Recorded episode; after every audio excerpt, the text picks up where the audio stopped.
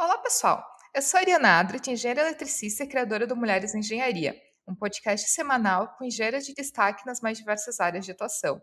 Durante as minhas conversas com elas, vamos falar de seus projetos, carreira, novas tecnologias, case de empreendedorismo e muito mais. Eu tenho certeza que vou aprender em cada episódio, espero que você também. E você pode encontrar e seguir o Mulheres em Engenharia no Instagram, que é o arroba Mulheres Engenharia, no Twitter, no iTunes e no Spotify.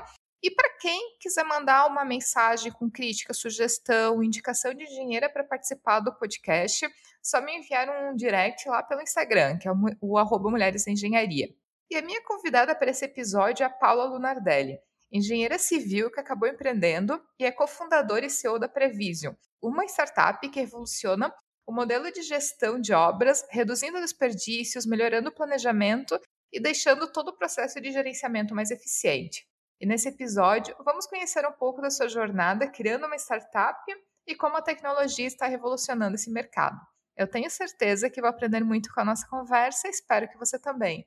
Paula, seja muito bem-vinda aqui ao podcast Mulheres da Engenharia. Muito bom te receber aqui para conversar com a gente, né? Uma empreendedora participando aqui do podcast que a gente já teve a participação de várias outras engenheiras aqui também que estão nessa vida de startupeira, então para a gente conhecer um pouco a tua história, saber como que é essa vida, muito bem-vinda aqui para conversar com a gente. Olá, tudo bem, Ariana? Eu que agradeço imensamente. Adorei o primeiro contato, já escutei diversos outros podcasts aqui, então vai ser uma satisfação colaborar e aprender contigo também. Toda vez que a gente troca, a gente aprende. Então, espero que possa trazer aqui boas experiências e uma energia positiva para quem nos escuta. E, Paula, até para a gente é, começar te conhecendo um pouco melhor, né? Tu também é de Santa Catarina, meu estado querido do Brasil, minha terrinha. Então, eu queria que tu contasse um pouco da tua história, da tua trajetória indo para engenharia civil, né? Entrando em grande, entrando e trabalhando em grandes construtoras até chegar no momento que tu decidiu empreender, né? E começou a criar uma startup de tecnologia na área de construção civil. Então, como que foi essa história, né, de engenharia civil até virar uma criadora, co-founder de startup? Ah, legal. Sempre uma satisfação poder compartilhar um pouquinho da história, que quando a gente inicia a trajetória, a gente não tem nem ideia de onde ela vai parar, né? Mas eu acho que boa parte disso é, é o grande mistério, no final das contas, é algo muito positivo numa, numa visão de empreendedorismo, né? Numa carreira, numa trajetória nesse sentido. Mas eu queria até dar um passinho atrás, antes mesmo, na faculdade de engenharia, eu já vivi alguns desafios pelo fato de que eu tive uma educação muito focada em entender como a gente poderia melhorar o mundo, como que a gente poderia ter algum propósito, né? Os meus pais são doutores em saúde pública e a gente sempre teve essa visão, né? Mas o que, que eu vou fazer para efetivamente entregar alguma coisa não só para mim, mas para o mundo, né?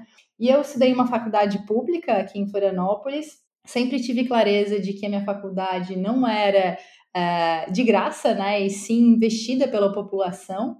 É, e entendia que eu estando ali, naquele movimento, eu precisava, depois de formada, trazer alguma, algo positivo para a sociedade, né? E no meu curso, eu não tive nenhum contato com conteúdos relacionados a isso. Independente da disciplina, apesar de a gente estar numa faculdade pública, não existia esse estímulo.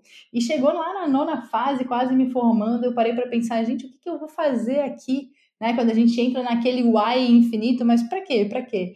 E eu comecei a me desencontrar, quase larguei a faculdade para fazer psicologia, para ajudar as pessoas. Mas foi naquele momento que eu conheci a sustentabilidade, né? Em 2008, era quase que uma inovação assim no mercado, se falava pouco sobre o assunto, não era tão fácil encontrar conteúdo. E foi ali que eu percebi que, na verdade, a construção civil, apesar de muitas vezes mal vista como vilã, por é, ter grandes impactos sociais, econômicos e ambientais, gerar muito resíduo, ter uma grande captação de recursos naturais, cada ponto, cada melhoria que a gente trouxesse no mercado traria um grandíssimo impacto também, né?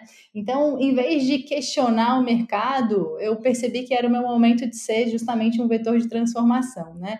Então, desde a faculdade, o meu TCC foi no assunto, eu olhei muito para a sustentabilidade de uma forma mais ampla, pensando realmente no, nos três pilares, né? Econômico, social e ambiental.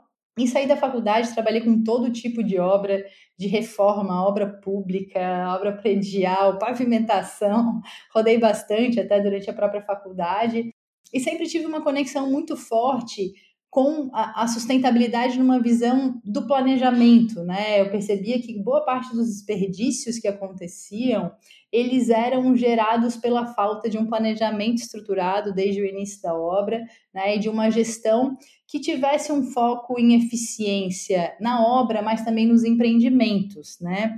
Então, eu, eu fui crescendo, eu acho que eu, eu fui engenheira de obra, fui analista de planejamento, cheguei a ser diretora de engenharia de uma construtora, e tá aí o momento da oportunidade, né?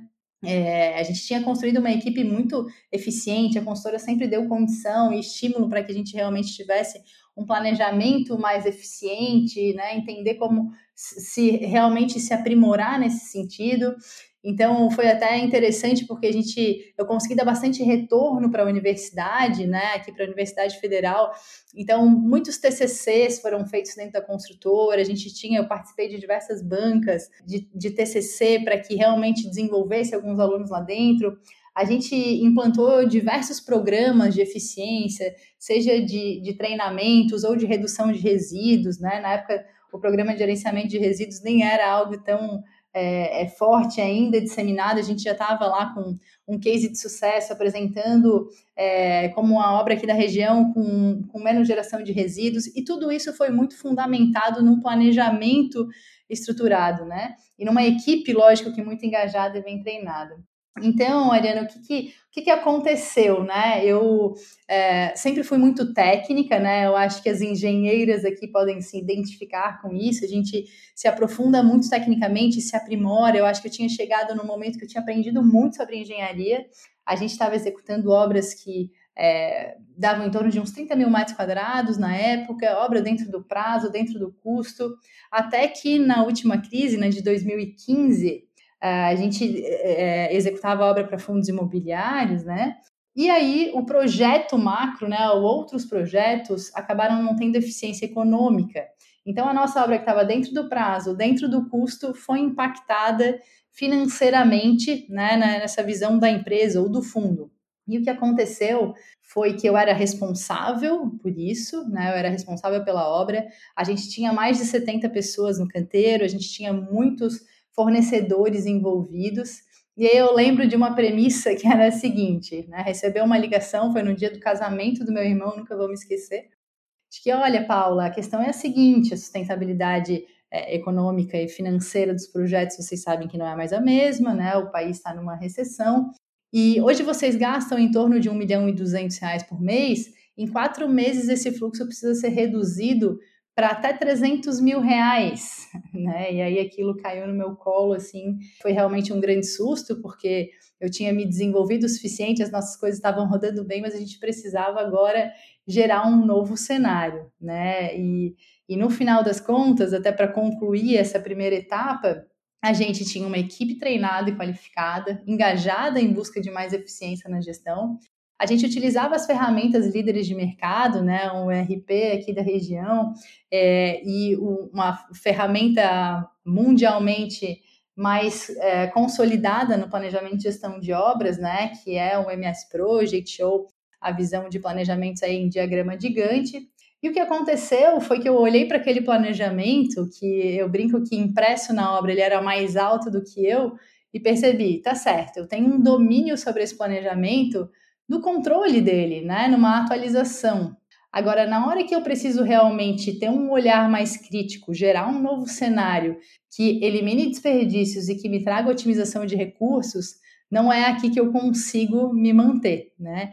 Em paralelo, a gente tinha uma planilha com outro método, né? O, o Rei Excel aqui também para as nossas engenheiras de plantão, que utilizava, que a gente tinha um planejamento com outro método que chama linha de balanço, né? É um método que vem da indústria, foi criado nos anos 40 é, na Goodyear, é, que basicamente tem uma visão de criar lotes de repetição na produção que tragam um fluxo contínuo e estável, né? Então, sendo um pouco mais prática para falar no planejamento de obras, em vez de eu planejar serviços no tempo, como eu faço no Gantt, eu planejo locais ou lotes de repetição, né? Naquele caso, andares no tempo, os pavimentos do prédio no tempo. E aquela planilha, apesar de estática, nos trazia muito mais visibilidade, né? Então, de um lado, eu tinha um, um documento muito mais complexo, com relações de dependência entre os serviços e conexão com o meu orçamento, mas eu não conseguia simular. E de um outro lado, eu tinha, a gente tinha, né, um dos meus sócios já trabalhava comigo na época, a gente tinha uma planilha estática. E aí que veio aquele momento, bom, eu quero e eu consigo ganhar mais eficiência com esse método. Por que, que a gente não cria então uma planilha que é como se fosse com relações de dependência, conectando a visão de orçamento para entender o fluxo econômico da obra? Eis que a gente conseguiu criar essa planilha, resolvemos o problema na medida do possível, a gente tinha uma distorção de menos de 1% a cada mês nos desembolsos mensais, a gente sabe que isso é um grande desafio. E depois que aquele problema foi solucionado, né, até o momento em que a gente podia, cada um, eu saí da empresa, fui fazer outros projetos, fui prestar consultoria. Esse meu meu sócio na época também foi trabalhar em outra construtora e depois de um tempo a gente olhou para trás e pensou: se nós somos uma empresa que tem toda a equipe preparada, que a gente tem é, as ferramentas líderes de mercado, a gente precisou criar uma planilha para resolver isso, como fazem as outras, né? Então, só um passinho atrás, o, o, e eu tô falando bastante, né, gente? É muito, muita empolgação aqui para contar a nossa história, mas foi aí que a gente percebeu que um problema daquele tamanho, no final das contas, passava a ser uma oportunidade, né? Então, como que em vez de a gente ajudar uma obra específica, a gente poderia uh, ajudar várias outras, né? E aí começou o nosso movimento de investigação e tal, mas eu posso ir contando nos próximos passos. Exatamente, Paula. E eu, acho muito interessante, né, é, essa tua história, porque na verdade, se a gente pensa na construção civil, eu vejo, né, o, setor de construção civil quase como uma montanha russa, né? É um ano é, indo super bem, no outro ano já é crise, depois já está um ano super bem, depois já está um ano de crise de novo. Ou seja, ter que lidar com esses altos e baixos é um pouco já inerente ao setor da construção civil, né? É algo que se passa e, e esse olhar também, né, de é, ver os problemas, né? E muita gente talvez vê, esse, vê o problema e reclama que deveria ser mais eficiente, né? Que está é, tá causando desperdício, mais custo, mas não tem esse olhar de, ok, então o que, que eu posso fazer aqui para resolver?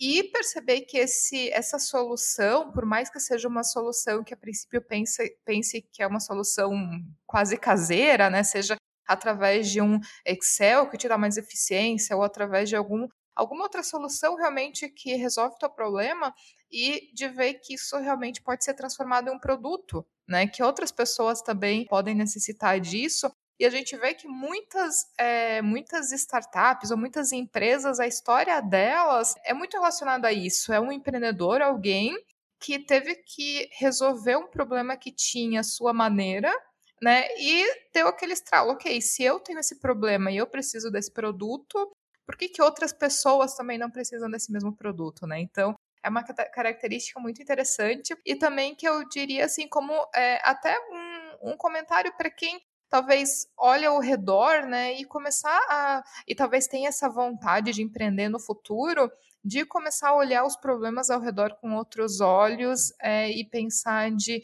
quais são os problemas, né, que é, eu posso estar tá resolvendo, né, e como que eu posso estar tá resolvendo e se outras pessoas também têm esse esse mesmo problema. E quanto mais pessoas têm esse mesmo problema, mais talvez sejam as chances, né, de talvez aí estar tá nascendo uma, uma futura empresa de de sucesso. Então, eu acho que essa história ela é muito legal e muito servir de exemplo para outras pessoas que talvez tenham essa, essa vontade de empreender. Mas, e Paula, como é que foi esse início, né? A partir dali, ok, vocês viram que tinha mais gente que tinha esse mesmo problema, né? Mas como disso a, a virar uma startup, né? E como que é o cenário de startup em Santa Catarina? Porque eu acho que muita gente talvez pensa em São Paulo, né, em outros, outras capitais como mais prominentes, mas Santa Catarina, na verdade, tem um, um polo é, de inovação tecnológica muito interessante. Né? A gente tem grandes empresas saindo de Santa Catarina, né? É, recentemente a própria Resultados Digitais né, foi vendida por um bilhão e meio né, de reais. Então, como que é, foi esse início e como que foi ver como que era o cenário startupeiro em Santa Catarina. É, foi exatamente esse movimento, né? A gente fica aqui em Florianópolis, na verdade, hoje a empresa é 100% remoto, mas a gente nasceu aqui. Então, o gatilho inicial foi um encontro meu e do Ian, né, para entender, poxa, vivemos esse problema, precisamos criar uma planilha, o que a gente chama aqui no Startup Page de MVP, né, um mínimo produto viável, sem ter nem ideia do conceito disso. Como que as outras empresas fazem? Como elas resolvem esse problema, né? E foi bem legal tu trazeres isso, porque na nossa visão é a primeira motivação e o principal fator de sucesso de uma startup é olhar para um problema real, né? É conhecer esse problema, ter muita, ter muita vontade de resolvê-lo mas não ficar olhando para a sua realidade, né? E, e, e sim ampliar para um olhar para as outras empresas. Então, o fato de a gente estar tá aqui em Santa Catarina, né, aqui em Florianópolis, como citasse, hoje a Associação Catarinense de Tecnologia é, representa mais de 12 mil empresas. A cidade de Florianópolis conta com um, é a segunda cidade com mais número de startups por habitante, né? Startups não só, né, mas empresas de tecnologia como um todo uma em 200 pessoas trabalha em uma empresa de tecnologia. Isso foi muito criado com um fomento grande, né? uma, um, um, uma cultura de give back muito grande. Então, o nosso primeiro momento, a gente teve um almoço com uma pessoa que já estava no ecossistema, que falou: olha, investiguem melhor esse problema. Esse é sempre o primeiro passo. Antes de a gente. A ideia inicial do empreendedor é: eu já sei o que eu quero resolver, eu quero desenvolver um produto. Mas tem muitos passos antes disso, né? Então, a gente percebeu e entendeu que realmente o próximo passo era fazer uma descoberta com os possíveis clientes, né? E aqui já dou uma dica de método para isso, né? Que é o Customer Development. Então ele fala muito sobre passo a passo, como que você consegue fazer uma investigação que quase já vira uma provocação lá na frente para aquela empresa ser é, adquirir o seu produto, se realmente for um problema real. E o que a gente fez foi conversar com 30 construtoras da região e 29 delas disseram: está certo, eu tenho o mesmo problema e eu quero desenvolver, eu quero evoluir, né? Que é basicamente o problema de é, não só ter um planejamento de obra que muitas vezes é desvalorizado, mas mais do que isso, ter clareza de que o meu planejamento é o mais eficiente e ele é o mais eficiente não só na visão da obra, mas na visão da empresa, de acordo com a minha estratégia, de acordo com a minha visão econômica, com quanto eu posso investir em cada momento, qual que é o melhor planejamento físico econômico de cada uma delas, né? Então esse movimento inicial foi bastante importante, é, é descobrir essa dica é essencial pouco produto, muita investigação, muito olhar para o problema. E isso é inclusive uma dica que se prolonga por muito tempo, né? Hoje a gente já atendeu aí mais de 600 obras em 16 estados brasileiros e o nosso nossa dedicação diária é essa, não se apaixonar pelo produto e sim se apaixonar pelo problema que a gente se propõe a resolver e pelo que ele traz de resultado, né? No final das contas, não adianta a gente se apaixonar pela nossa solução, né? O que, que o cliente realmente quer? Quanto que a gente consegue evoluir em paralelo com ele, né? Então, esse foi o nosso início. E só para complementar um pouquinho do ecossistema de Santa Catarina, a força da ACAT nos trouxe um, uma trajetória muito mais sólida, né? Essa é até uma outra dica, se eu quero desenvolver uma empresa de tecnologia, com quem que eu vou estar? Quais são as pessoas que vão me auxiliar nesse processo?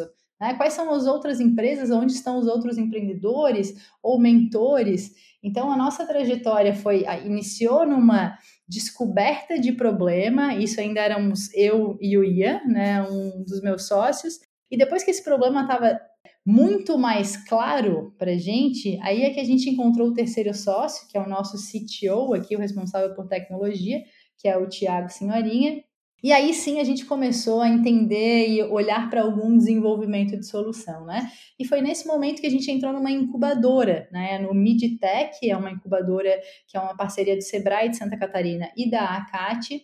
E foi ali que a gente deu os nossos primeiros passos, né? Uma incubadora que nos últimos dois anos ficou entre as cinco melhores do mundo, e toda a nossa trajetória foi pautada ali. Depois a gente captou um pequeno investimento da rede de investidores anjo, também da associação, E, e aí, como eu digo assim, né, essa cultura de give back, ela é muito forte na associação. Então, como a gente foi muito ajudado no início da trajetória, quando a gente já estava um pouquinho mais consolidado, eu fui convidada a me tornar a diretora da vertical de Construtex, que basicamente é uma iniciativa estratégica da associação para que empresas de tecnologia de um mesmo segmento possam se fortalecer juntas. Então, hoje a gente está próximo aí de 30 Construtex, como a gente chama, aqui do estado, que se fortalecem, que juntas ganham muito mais força para a gente educar e trazer oportunidades para o mercado. E conta um pouco também como que já está a empresa hoje em dia, né? Então, com que tamanho, quantos clientes que vocês estão, até para dar uma ideia do, é, do tamanho hoje. E como é que foi também, é, porque antes de, de empreender, como tu já comentou, tu trabalhava em construtora, né? Já é diferente é, de quem começa a empreender, muitas vezes ainda é, morando com os pais, estando empreendendo assim como a gente pensa no, no, nos empreendedores Vale de Silício, né, empreendendo na garagem, né, quando não se tem conta para pagar, enfim, é, é uma situação talvez mais tranquila, mas tu já tinha a tua carreira, já tinha um salário estabelecido, né, podia trabalhar ganhando um salário é, super decente numa outra construtora, como que é essa decisão de dar uns passos atrás financeiramente, né, buscando esse sonho de criar uma startup? Porque eu imagino que o início, né, financeiramente, até que a empresa comece a dar lucro, né, e comece a ter esse retorno, né? Não sei se até esse ponto, né, já chegou, já chegou nesse estágio, mas é um bom tempo que, na verdade, financeiramente é uma época um pouco de perrengue, né? Então, como que é essa decisão de dar uns passinhos para trás, mas na criação de algo maior. É, realmente isso nunca existe um momento certo, né? Ou a forma de fazer essa transição, ou qual que é o gatilho para isso. Eu acho que no meu caso, o que me trouxe um pouco mais de visão empreendedora foi o MBA que eu fiz, um MBA em negócios imobiliários da construção civil aqui da, da FGV. Mas, na verdade, é, é, a gente se sentir um pouco mais prontos mais tec tecnicamente, mas mais do que isso, é a gente realmente encontrar um problema real que eu tenho aptidão para resolver, né? Então eu brinco que onde as necessidades do mundo e as suas habilidades se encontram, aí está o seu propósito, a sua missão. Né? Então esse gatilho inicial é muito importante para o início da trajetória, né? Eu realmente tinha, eu brinco até, até hoje, eu não ganho o que eu ganhava no mercado, né? O momento de transição, eu acho que eu fiz de uma forma muito arriscada, hoje olhando para trás, né? Eu meio que larguei tudo as oportunidades que eu tinha para iniciar o projeto, né? Eu até tenho também um, um outro projeto, uma empresa que tem uma visão de um pouco mais longo prazo, em função de ter estruturação de empreendimentos, mas são empreendimentos tipo senior living, como a gente chama, né? Empreendimentos voltados para idosos, e aquele momento nasceu a, a, a deu aquela coceira do empreendedor em mim, e felizmente eu me joguei. É, eu, durante muito tempo, no ano de 2017, eu não ganhei um real na empresa. No ano de 2018, a gente tinha um salário de 500 reais cada sócio. É, no ano de 2017, então, eu vendi o meu carro no ano de 2018, a gente teve uma dificuldade num certo momento do ano e foi até uma oportunidade de os sócios se comunicarem, se conectarem, é, que foi um momento que eu me dediquei mais à empresa. Então eu lembro bem de ter uma dificuldade financeira e os dois dizerem, não, a gente deixa de ganhar 500 reais por mês e tu ganha 1.500. Felizmente não foi necessário, mas foi um momento então que eu vendi o meu apartamento para minha família, que foi ganhando uma rentabilidade de aluguel naquele processo. Então a gente tem que ter um desapego muito grande, né? É, é, realmente entender que existe uma criação de algo maior por trás, que é isso que realmente vai te dar muita energia para toda essa trajetória. Porque hoje é um pouco mais fácil falar, mas foram anos muito difíceis, anos em que além da dificuldade financeira, a gente ainda não validou a solução. A gente ainda está recebendo muito não, a gente ainda está aprendendo demais, né?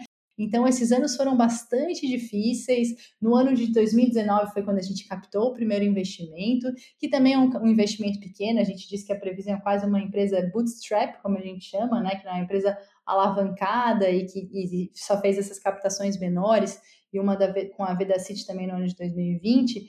Mas então, um esforço muito grande. No ano de 2019, a gente teve muito aprendizado, reposicionou marca, fiz muita viagem, a gente conseguiu algumas contas estratégicas, então cresceu de uma base muito pequena, cresceu quatro vezes, chegou aí a 120 obras no final do ano de 2019. O ano de 2020 foi um ano de bastante desafio, lógico, acho que para todos, né? Mas o fato de a gente ter nascido na crise acabou se tornando uma oportunidade, porque as empresas, além de se digitalizarem, elas também entenderam que o planejamento precisava ter uma comunicação mais clara e ser mais eficiente. Né? Então acabou que ano passado a gente teve um crescimento enorme, mais de três vezes, terminamos o ano aí com 480 obras na base. E hoje a empresa, então, ajuda a gerenciar aí quase 600 obras é, em 16 estados. Nós temos um time que está chegando agora a 38 pessoas, 38 visionários, como a gente chama, que são os grandes responsáveis por né, nos manterem muito fortes nesse sonho, né? E é lógico que todos nós muito motivados pelos nossos clientes e realmente entregar um valor e perceber que a cada obra que a gente ajuda, a gente traz uma transformação enorme. Né? E a gente se orgulha muito então dessa trajetória. É, esses dias eu ainda fui, fui questionada nossa, mas tu te desafiasses desse jeito, até hoje tu não és remunerada da forma como tu eras. E se a Prevision não tivesse chegado onde chegou? O que que tu achas, né? Como que tu olharias para trás? E eu vou ser bem sincera, é, não é só o crescimento, não é só o retorno financeiro, de forma alguma, são os aprendizados, né? A oportunidade que a gente tem de viver um, em uma empresa de alto crescimento é incrível de transformação. A gente brinca que é que é vida de gato, né? Vida de cachorro, desculpa. Que a cada ano a gente vive, vive sete anos, porque realmente, assim, a gente passa uma semana, parece que aconteceu um milhão de coisas, e passa um ano, parece que foram sete. Então, é, hoje a gente está estável aí financeiramente, até olhando para nortes e degraus maiores para subir, mas olhando para trás, eu faria tudo de novo simplesmente por ter aprendido o que eu aprendi, ter conhecido as pessoas que eu conheci, ter participado com os meus sócios de desafios tão grandes com o nosso time e basicamente me tornar uma pessoa melhor. Porque quando a gente empreende, a gente está olhando para a gente o tempo inteiro. Nas dificuldades a gente se percebe, nas alegrias a gente se percebe, no contato com o outro. Então é uma trajetória que não foi fácil, com certeza, continua não sendo fácil, mas o retorno é tão maior, o aprendizado, as vivências e os resultados que eu digo aqui com de, de peito aberto, joguem-se que vale a pena a trajetória, assim, algo que não tem nada que, que tenha o mesmo peso, né? Que, que se a gente for olhar para uma trajetória profissional, empreender, eu acho que é uma oportunidade de viver mais. É, eu acho que também outro ponto, né, que sempre se tem que pensar nessas situações, que vale também a questão de empreender, a questão de muitas vezes trocar de um emprego ou de é, se arriscar um pouco, né? É, é, claro que cada um também sabendo a, suas, a sua realidade, né, as suas condições, mas é se fazer aquela pergunta, qual que é o pior que pode me acontecer, né? Então, se tudo der errado, o que, que pode acontecer? E eu vejo que, na verdade, essa situação, né, dentro, claro, é, por exemplo, na tua realidade que tu teve que vender o teu carro, vender o teu apartamento, né? Mas o que, que é o pior que poderia acontecer? Eu vejo que de alguma maneira seria chegar a um ponto que, ok, já não tem mais dinheiro, já não tem mais o que fazer, e acabar tendo que largar isso para procurar emprego e trabalhar numa outra construtora, mas não seria o fim da vida. E além disso, tu sairia com todo o conhecimento, toda a bagagem, a experiência dessa desse tempo, né, tentando criar empresa que não seria um conhecimento jogado fora. Então, não necessariamente é, o pior que pode acontecer muitas vezes é tão ruim. Então, eu acho que isso também pode servir como um incentivo, né? Quem quer se arriscar um pouco, né? Que pode pensar, ah, e se der errado, vai acabar a vida, né? O que, que vai ser o fim, né, para mim? Eu não vou mais conseguir nada na vida. Quando, na verdade, não necessariamente, né? O, o, pior que pode acontecer pode não ser tão ruim assim. E, e, se der, e se der certo, pode ser algo super bom, né? Algo que muito legal que vai ser parte da construção, né? Que vai talvez estar tá ajudando, né? Muitas outras empresas e muitas outras pessoas. Então, acho que é bacana pensar dessa maneira. Paula, conta gente do produto em si, né? O que, que a Prevision oferece, né? Como que essa questão, né, de usar tecnologia para gerenciamento de obras. Eu sei que tu já deu uma é, uma introduzida no início, né? A questão de, de ser um Gantt tradicional, né, de é, abordar o gerenciamento de outra maneira, mas como que é essa parte tecnológica, né, de produto, né, desenvolvimento? Porque basicamente hoje vocês são uma empresa de tecnologia e uma empresa de software, né? Então conta pra gente um pouco. Gostei bastante das suas provocações. É isso aí. O cenário positivo é muito mais forte do que a possibilidade do negativo. Eu estimulo, eu realmente acredito que o mundo se transforma pelas pessoas que empreendem, seja dentro de uma outra empresa também, né, Ariana? Porque ser um intraempreendedor também faz bastante diferença no nosso mundo. Uh, sobre a solução da Prevision, então, eu fiz o, a contextualização inicial, né? Então, a gente é, tem a visão bastante clara e o mercado está cada vez mais estimulando nisso para que a gente utilize métodos mais atuais e mais aplicáveis à construção civil, pensando em eficiência, né? Então, a linha de balanço, ela não nasceu, ela não, não, não está ligada à filosofia Lean, ela nasceu de um, uma outra origem, um outro momento, mas ela tem bastante alinhamento uh, à, à, filosofia Lean pelo fato de ser uma plataforma, uma, um método muito mais visual, um método mais enxuto, um método que olha para fluxos contínuos e estabilidade da produção, né? E a diferença de lógica dos dois métodos é o seguinte: além da própria forma de visualização, no Gantt chart a gente tem uma lógica de iniciar assim que possível, né? O, as soon as possible. Então, se eu terminei, vamos fazer uma simulação que eu estou num andar específico da obra e eu vou fazer as paredes. Então, as paredes têm uma duração de 10 dias. O próximo serviço, que seria a infraelétrica, né, as caixinhas, as tubulações, ela dura 5 dias. Se eu não tenho uma visibilidade muito grande, a, na lógica do Gantt, eu vou terminar as, as minhas paredes e automaticamente vou começar a infraelétrica. O que vai acontecer? Que no próximo andar, para iniciar as, a minha infraelétrica no próximo andar, eu vou ficar cinco dias parados. Por quê? Eu preciso da alvenaria terminar, que também dependia, do anterior. Isso faz com que a gente tenha muita ineficiência, né? Então, a eliminação de desperdícios e a otimização de alocação de recursos é o principal foco de se implantar e ter um método mais eficiente como a linha de balanço nesse caso. Como que acontecia antes? As linhas de balanço elas eram estáticas e acabava que a gente não conseguia simular muitas coisas. Elas, ela era uma, uma ferramenta de planejamento e depois a obra meio que esquecia e ia fazer a gestão num outro método, né? Então, o que a Prevision trouxe? A gente trouxe o método da linha de balanço, mas com a lógica da rede PERT com as relações de dependência entre aqueles serviços, né?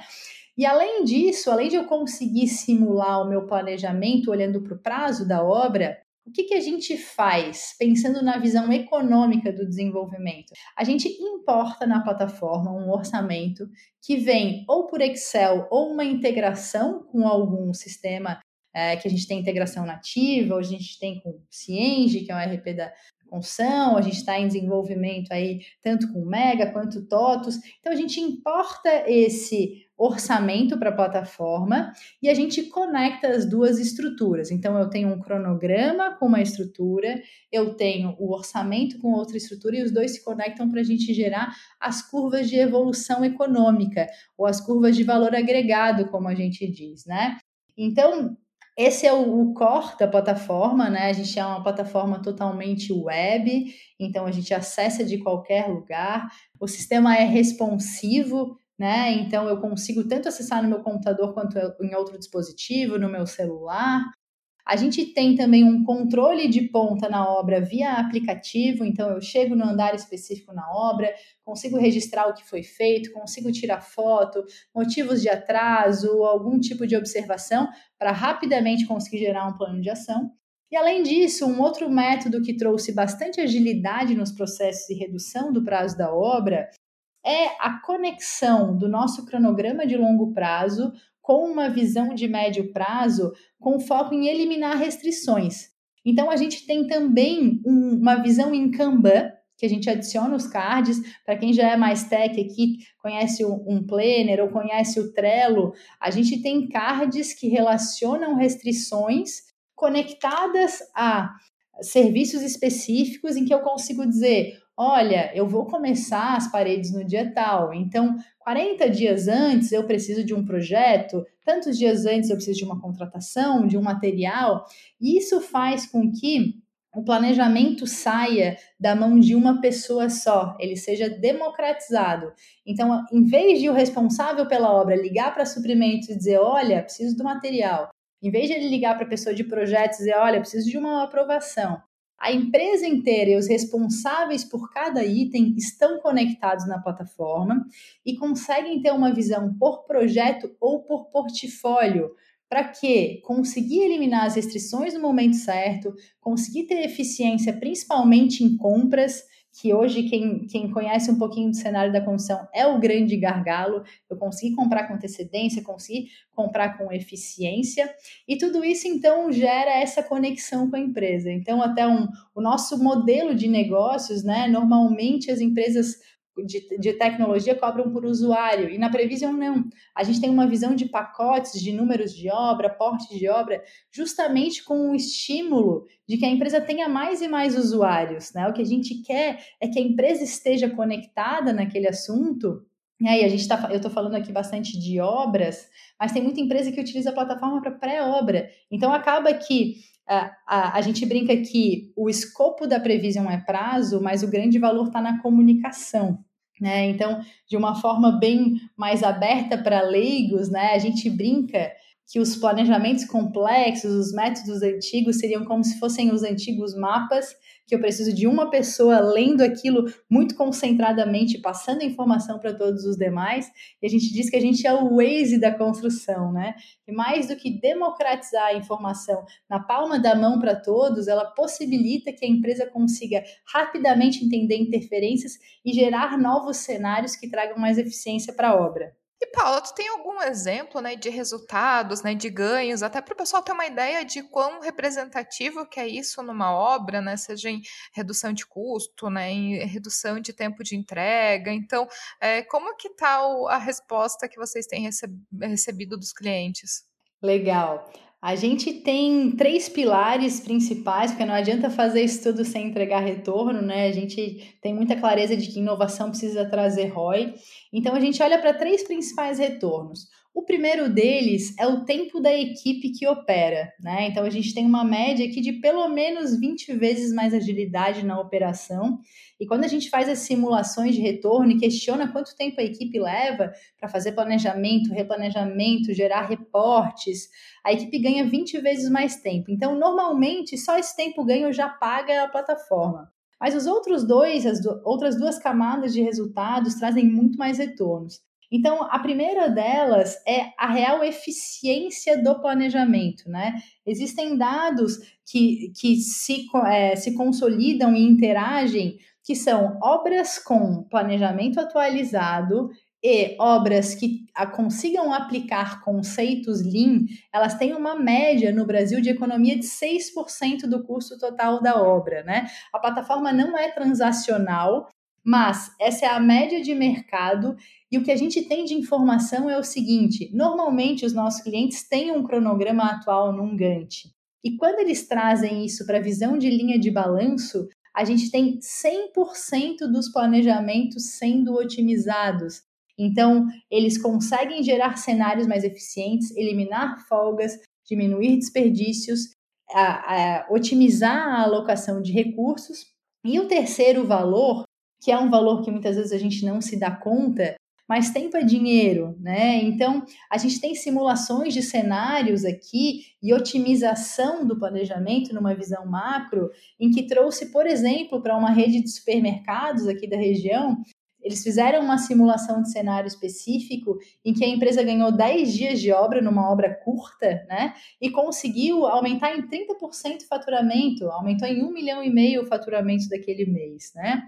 E uma outra obra, agora já falando mais de obras prediais, que é quem a gente mais atende, obras de alto padrão, ou médio, ou até habitação de interesse social, tem uma construtora aqui do Rio Grande do Sul que trouxe um planejamento em Gantt para a plataforma e basicamente olhando para as folgas e interferências que eles reduziram no processo, eles ganharam 22% do prazo total de obra. Então, isso sendo replicado para uma visão de custos fixos médios na plataforma, teria aproximadamente 2% de, de redução de custo total da obra. Então, como nós todos sabemos, obras são caras, né? Então, basicamente, esse tempo ganho lá na frente trouxe um retorno enorme, além de toda a eficiência operacional do time e também a eficiência do planejamento, da gestão, da eliminação de desperdícios e otimização de aquisição de materiais e contratações. E eu acho muito interessante, né? Eu acho que o setor da construção civil como um todo, ele ainda tem muita ineficiência, né? Que pouco a pouco as startups elas estão atacando. Aqui até uma pergunta para ti, porque é, a gente vê que na verdade um dos clientes, né, ou, potenciais clientes que vocês têm são exatamente as construtoras. Ou seja, é um problema que as construtoras elas sempre enfrentaram, né? Elas sempre tiveram essa ineficiência ou, pro, ou processos que elas é, poderiam é, melhorar. E a gente vê que não só na, na construção civil, mas no, em todos os setores, é, existem empresas grandes que têm problemas, mas precisa das startups chegarem para solucionar esses problemas, porque as soluções elas não estão vindo é, internamente. Então, como que tu vê essa relação com as construtoras, né? Como que as construtoras elas estão inovando? Qual o papel das startups, né? Como é que está sendo essa junção, né, de startups com empresas grandes que já existem? É, eu queria que tu comentasse um pouco dessa questão de inovação como um todo dentro da construção civil. Bom, o mercado vem se desenvolvendo muito, né? Hoje a gente tem é, aproximadamente 800 Construtecs no mapa nacional. O percentual de empresas que realmente estão já vendendo, já validaram, estão em momento de escala é bastante reduzido. Mas, de qualquer forma, o movimento do mercado está muito positivo, não só pelo fato da criação das novas soluções, mas a abertura das empresas para essa aquisição, né? Para as, as construtoras finalmente entenderam que adicionar, trazer uma startup para o processo, não é algo para dizer eu estou crescendo, eu estou inovando, né? Não é nada para mostrar que a marca tem uma visão diferente, mas tem uma eficiência real, né? Então é lógico que nesses momentos de crise, principalmente, a gente consegue perceber quais que são as empresas que entregam valor real, quais são as startups que entregam e dão dinheiro para a empresa, né, em vez de tirar.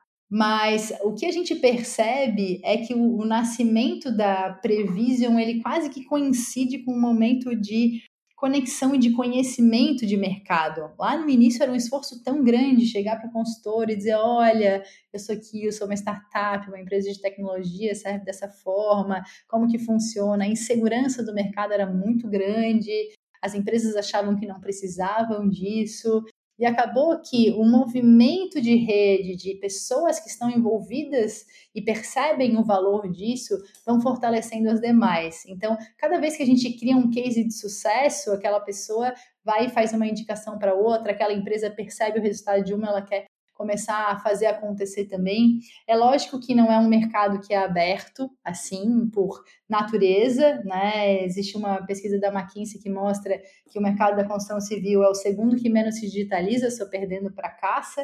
Mas o movimento é bastante positivo. E eu, como uma pessoa positiva, também gosto de trazer esse estímulo, porque nós já sofremos muito mais Hoje existe muito mais estrutura nas próprias construtoras que criam momentos e áreas de inovação que ajudam a empresa a se conectar com os problemas certos, a priorizar e aí sim contratar as startups e fazer um movimento de conexão do jeito certo. As próprias grandes empresas de tecnologia também estão criando bons movimentos e os ecossistemas ou os grupos, como a gente tem aqui o da Vertical Construtec da CAT, fortalecem muito esse movimento, na, no aculturamento, eu acho que o papel de quem está do lado de cá não é nem dizer, poxa, o mercado é X, é Y, Z. Então, como que a gente consegue ajudar esse mercado a entender esse desenvolvimento, né? Então, a visão é essa, a forma de conectar com as com as grandes empresas, eu brinco, as grandes empresas escolhem as startups, mas as startups também escolhem as grandes empresas, né? Para a gente não faz sentido entrar numa empresa que não entendeu o valor da gestão ainda, não entendeu ainda o quão necessário e essencial é a digitalização hoje, né? Então, quando feito da, da forma certa, com as pessoas certas, né? O que também é muito importante colocar com muita clareza é que são pessoas, processos e tecnologia, né? Para que isso seja bem inserido. Então, um, um overview é não é fácil, tem se desenvolvido e muito, e o importante é entender qual que é o meu problema mais urgente que eu preciso resolver, quais são as pessoas que estão abertas a isso, e aí sim é o momento de se aproximar de uma startup para ter um resultado real. Interessante, né? E até essa questão, talvez, é, essa integração né, entre construtoras e startups, realmente ter uma parceria, né? E não talvez até delegar inovação às startups, né? De cada, cada um dos lados, né? Cumprindo o seu papel. E eu acho que tem muita ineficiência, né? E eu acho que, assim, as startups, elas têm muito, muito que conseguir, né? Ainda muito, muito trabalho pela frente. Mas, e Paula, quais são os próximos passos da Prevision? Assim, como que vocês estão enxergando o futuro, os próximos anos? Agora, é, questão até da pandemia, né? Como que o setor está tá, tá se recuperando agora, né? E como que vocês veem agora os próximos dois, três anos? A gente está realmente num crescimento bastante forte. Eu acho que é, o que tu trouxesse no início da nossa conversa sobre essa instabilidade do mercado, infelizmente é uma verdade. Eu acho que as empresas estão cada vez mais se preparando para esse para esse próximo norte, né? As nossas taxas de juro hoje continuam muito baixas e isso fortalece o setor. A crise relacionada aos suprimentos ainda continua muito forte, mas isso está fazendo que muitas construtoras antecipem até muitas obras, então a gente está vendo um crescimento bastante agressivo, né? A empresa no último trimestre cresceu mais de 40% em função disso. Mas o movimento é um movimento de inovação e eficiência em busca de sustentabilidade. Acho que as empresas perceberam finalmente que não faz mais sentido crescer de qualquer forma, que tem que crescer de uma forma estruturada para que efetivamente seja sustentável. Uh, quando a gente fala de Prevision, a gente tem um ano de muito crescimento aqui dentro ainda. A gente está olhando muito fortemente para a BIM também, que é um movimento muito grande no mercado da construção, que é Building Information Modeling, né? Que é basicamente uma construção virtual antes da obra, então a integração e a conexão com isso como empresa, para que a gente consiga trazer ainda mais informação alinhada e mais resultado para os clientes, né? Então esse ano é um ano em que a gente provavelmente vai ter alguma captação que a gente vai acelerar o processo. Ano passado a gente participou do programa da Endeavor Scale Up, nos trouxe bastante visibilidade e eficiência. E a gente está bastante crente que a gente pode ajudar o mercado a dar diversos passos, né? Além da própria solução, né? Tu trouxe, sabe, vocês são uma empresa de tecnologia, vocês têm um software. A gente tem, na verdade, um time que se propõe a entregar valor para o mercado, né? Então a gente tem bastante conteúdo, a gente tem muito web, né? blog site, a gente é, até fazendo um spoiler aqui, dos dias 19 a 23 de abril, nós faremos o Construir, que é um evento 100% online, gratuito, trazendo especialistas falando de muita inovação e eficiência em todo o processo da cadeia da construção. É, já temos aí mais de 500 inscritos e vai crescer muito mais. É, então, esse movimento de aculturamento é algo que a gente vai cada vez mais fortalecer, próximos de parceiros. A gente não acredita que ninguém cresce sozinho, a gente acredita em modelos de integrações, em modelos de parcerias.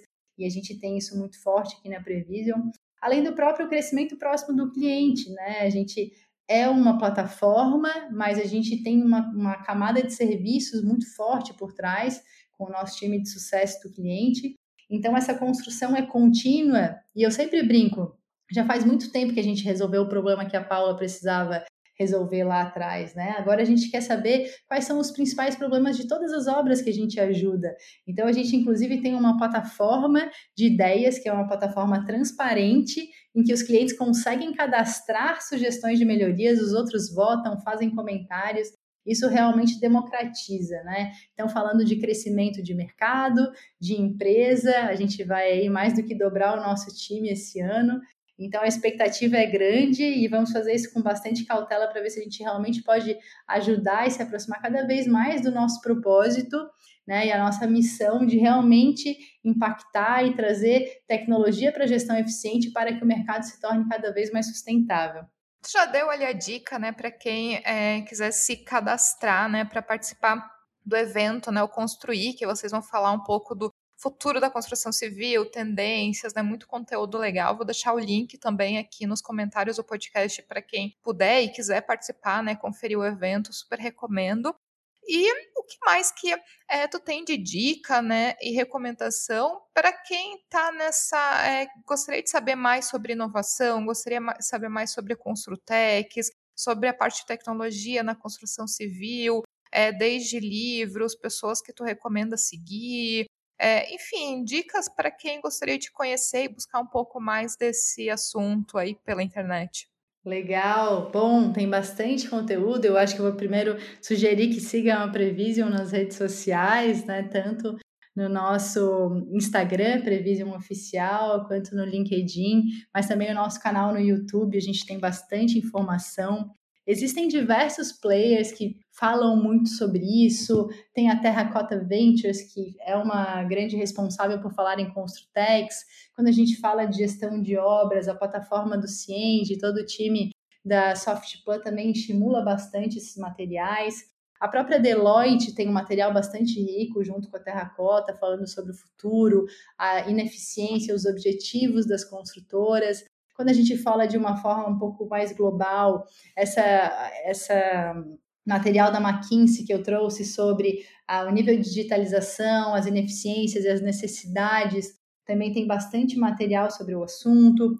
O próprio CTE, via em redes, que é o Centro de Tecnologia de Edificações, traz muito material. Eu não quero deixar ninguém de fora, porque tem muitos parceiros nossos que falam muito bem dos assuntos, os consultores. Quando a gente fala de Lean Construction, o Lean Institute Brasil, o Sérgio Kemer com a SK, então, gente, vamos transformar. Eu acho que eu falei pouco de Lean Construction. Eu acho que quem trabalha no segmento da construção e não conhece o conceito, não se aprofundou ainda no assunto, vai buscar, tem muito material interessante. Então, é interessante também conhecer os materiais daqui, mais do que tem fora do Brasil. Então, ficam aí algumas pequenas referências. E eu acho que seguindo a gente nas redes sociais também a gente vai conectando algumas outras. Tô adorando, né? Adorei a nossa conversa, saber disso tudo. Recomendo para todo mundo seguir ali, né, a Previsions. Siga a Paula também no Instagram, no LinkedIn, vou deixar os contatos aqui. E até para a gente terminar o nosso bate-papo, Paulo, eu queria que tu deixasse uma mensagem final aqui a, aos nossos ouvintes, né? Baseado nessa tua experiência nesse mundo de startup, experiência na construção civil, experiência criando coisas novas. Então, que mensagem final assim que tu deixaria para os nossos ouvintes, principalmente talvez para mais focado para as engenheiras e futuras engenheiras também? Bom, engenheiras, vamos lá. Eu acho que a primeira dica é sejamos técnicas e nos aprofundemos bastante no que é essencial para a nossa base profissional, mas também vamos desenvolver e entender um pouco mais das relações pessoais e das relações ou dos materiais, dos conteúdos relacionados a empresas, a negócios, a mercados, que isso realmente nos, nos tira de um movimento que é muito focado naquilo que eu faço para ter uma visão de mundo mais ampla. E mesmo que eu, me, que eu continue naquela trajetória bastante técnica, a minha visão, o meu olhar, que não seja só no meu mercado, vai ampliar e vai me trazer muito mais conhecimento ali, né? Então, essa abertura de mente, de visões e um olhar para as relações pessoais, eu acho que é uma dica que é importante para as engenheiras. E um outro ponto é o seguinte: quando a gente fala de empreender, né, a gente no final das contas vai ser uma, uma empresária, né? Aqui eu como CEO da empresa, nossa, mas eu não estudei administração, né? O meu curso tem um outro segmento e tal. Eu acho que um outro encorajamento legal é que o fato de a gente ser muito pragmática e a gente ser muito matemática e bater o olho numa planilha já conseguir entender rapidamente, isso nos traz uma visão muito boa de equilíbrio financeiro para a empresa, né, de tomada de decisão. Mas eu acho que mais do que isso, a gente aprende desde o início da faculdade a resolver problemas, né? E no final das contas, ter uma empresa é conseguir visualizar com clareza, com tranquilidade e acionar e resolver aqueles problemas com muita agilidade. Então, fica aí a minha dica de abertura de mente, expandindo horizontes e também o encorajamento para que a gente consiga botar em prática e desenvolver. Eu estou aqui com a bandeira da empreendedora, né, Ariana? De forma alguma desprestigiando, já trabalhei muito tempo sem empreender, mas eu acho que colocar essa pulguinha atrás da orelha aí de vocês pode gerar bastante resultado e fazer um mundo melhor. Muito legal. Eu sou, assim, eu concordo muito, apesar de não ser empreendedora, né? Eu concordo muito com o poder do empreendedorismo, né? A geração de valor que existe através do empreendedorismo e também a geração de valor que existe através da solução de problemas reais que existem no mundo, né? Então, é, eu acho que tem muito problema ainda a ser resolvido e a gente está só bem no iníciozinho dessa jornada, né? Eu acho que tem muita coisa ainda pela frente. Então, enfim, eu queria te agradecer muito pela tua participação aqui no podcast. Recomendar todo mundo para seguir a Paula também, seguir a, a Prevision e ficar por dentro de um monte de conteúdo legal, né, sendo compartilhado. Mas eu queria te dar um super obrigado pela tua participação, por estar aqui compartilhando tanta coisa com a gente, servindo de inspiração, talvez, para futuras empreendedoras também que possam te usar como, como exemplo. Então, muitíssimo obrigada. Eu que agradeço pela oportunidade, parabéns pelo trabalho, já elogiei bastante os outros podcasts. Muito legal essa iniciativa. E eu vou ser empreendedora sim. Eu acho que ter esse podcast, ter esse programa faz o seu papel. Parabéns. E, gente, obrigada pelo tempo e que realmente eu consiga ter ajudado vocês em algum passinho para que a gente possa ser 1% melhor a cada dia. Obrigada. E se você que está ouvindo tiver algum comentário, crítico, sugestão, só me enviar um direct lá pelo Instagram, que é o arroba Mulheres Engenharia. E se você gostou desse episódio, ficarei muito feliz se puder compartilhar com outras pessoas que podem gostar também. Um abraço e até o próximo episódio.